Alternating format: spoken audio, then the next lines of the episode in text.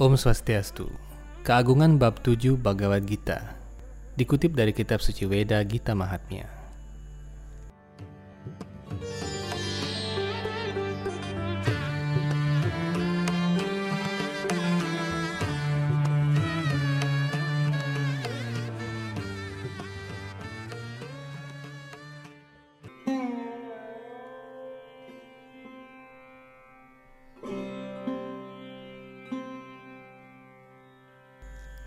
Dewa Siwa berkata, Parwati yang kucintai, sekarang aku akan menyampaikan kepadamu keagungan bab 7 Bhagavad Gita. Dengan mendengarkan uraian ini, seseorang merasakan bahwa telinganya dipenuhi dengan minuman kekekalan. Pataliputra adalah nama sebuah kota yang luas yang memiliki banyak gerbang. Di kota itu hiduplah seorang Brahmana bernama Sangkukarna. Dia telah mengambil mata pencaharian sebagai pengusaha dan telah mengumpulkan banyak harta tetapi ia belum pernah melakukan kegiatan bakti ataupun melaksanakan ritual yang perlu dilakukan bagi para leluhurnya. Ia menjadi sangat kaya sampai raja-raja agung pun dijamu makan di rumahnya. Sangkukarna juga adalah orang yang paling pelit dan dia menyimpan hartanya dengan cara menguburnya di dalam tanah. Suatu kali ketika Brahmana itu pergi bersama anak-anak dan sanak keluarganya untuk tujuan acara perkawinannya yang keempat, mereka berhenti di sebuah tempat untuk beristirahat pada malam hari. Saat ia tertidur, seekor ular datang dan mematuknya.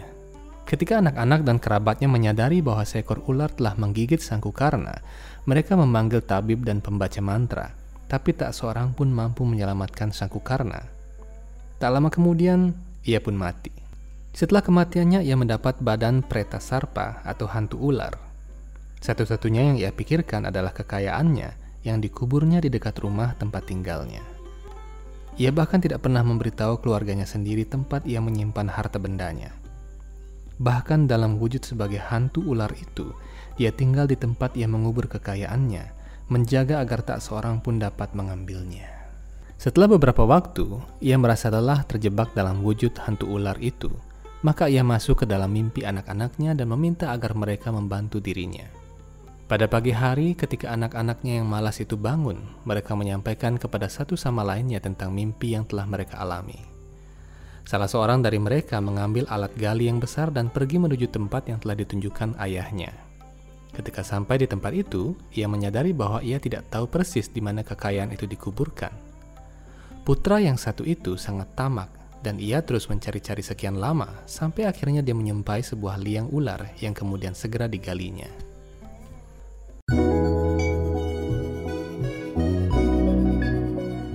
Hindu Times Channel kini memiliki fitur Join Member. Dengan mengklik Join Member di bawah video ini, Anda mendapatkan fitur-fitur konten yang lebih eksklusif. Anda dapat memilih salah satu di antara tiga fitur member kami, yakni Kanista, Madhyama, dan Utama, sesuai kebutuhan Anda.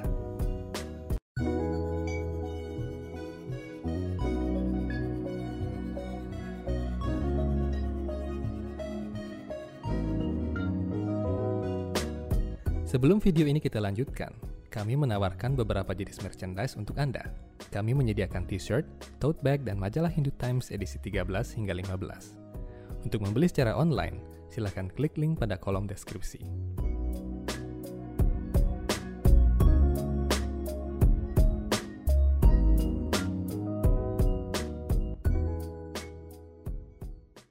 Tak lama kemudian, seekor ular yang sangat besar dan menyeramkan keluar dari liang itu, lalu berbicara sebagai berikut: "Wahai orang bodoh, siapa engkau? Mengapa datang ke sini? Siapa yang telah mengirimu kemari? Mengapa engkau menggali tempat ini?" Sang putra menjawab, "Aku adalah anakmu. Namaku Siwa. Dalam sebuah mimpi kemarin malam, aku melihat ada harta karun terkubur di tempat ini, dan aku datang untuk mengambilnya." Ketika mendengar anaknya berbicara demikian, hantu ular itu mulai tertawa dan berkata, "Jika engkau adalah putraku, mengapa engkau tidak melaksanakan ritual yang diperlukan untuk membebaskan aku dari keadaan bagai di neraka ini?" Akibat sifat tamak dalam kehidupanku terdahulu, aku mendapatkan badan seperti ini dan engkau sedang mengarah ke jalan yang sama. Anaknya bertanya, "Wahai ayah, katakanlah kepadaku bagaimana ayah akan bisa terbebas dari keadaan bagian neraka ini?" Hantu ular itu menjawab, bukan dengan dana punya, tapasya atau yadnya jenis apa pun. Hanya dengan mengucapkan bab 7 Bhagavad Gita, aku bisa terbebas dari roda kelahiran dan kematian. Wahai anakku yang baik, selenggarakanlah upacara serada, dan pada hari itu undanglah seorang Brahmana yang terbiasa mengucapkan bab 7 Bhagavad Gita, dan jamulah ia dengan makanan yang berlimpah. Setelah itu Shiva bersama saudara-saudaranya yang lain memenuhi perintah ayah mereka, dan ketika sang Brahmana mengucapkan bab 7 Bhagavad Gita, Sang Kukarna terlepas dari badan Preta Sarpa yang menakutkan itu dan memperoleh badan rohani berlengan empat. Ketika itu ia memberkati putra-putranya dan menyampaikan kepada mereka di mana ia mengubur kekayaannya dan kemudian berangkat menuju Waikunta. Putra-putra tersebut yang pikirannya telah mantap dalam bakti kepada Tuhan Sri Krishna menggunakan harta kekayaan tersebut untuk membangun kuil-kuil, menggali sumur dan sejenisnya, dan membagikan makanan. Mereka semua tekun setiap hari mengucapkan bab tujuh Srimad Bhagavad Gita. Tidak lama kemudian, pada akhir kehidupan mereka, mereka kembali kepada Tuhan. Dewa Siwa berkata, Parwati yang kucintai, aku telah menyampaikan kepadamu keagungan yang menakjubkan dari bab tujuh Bhagavad Gita. Siapa pun yang mendengar uraian ini akan dibebaskan dari segala reaksi dosa. Demikian keagungan dari Bhagavad Gita bab 7. Om Santi Santi Santi Om.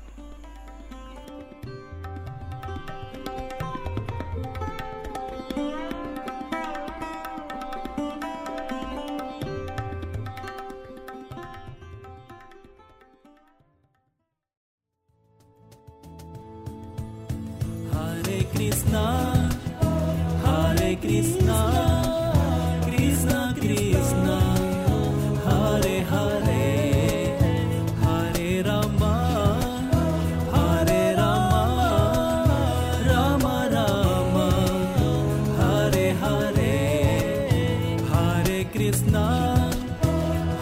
Krishna, Krishna Krishna, Hare Hare.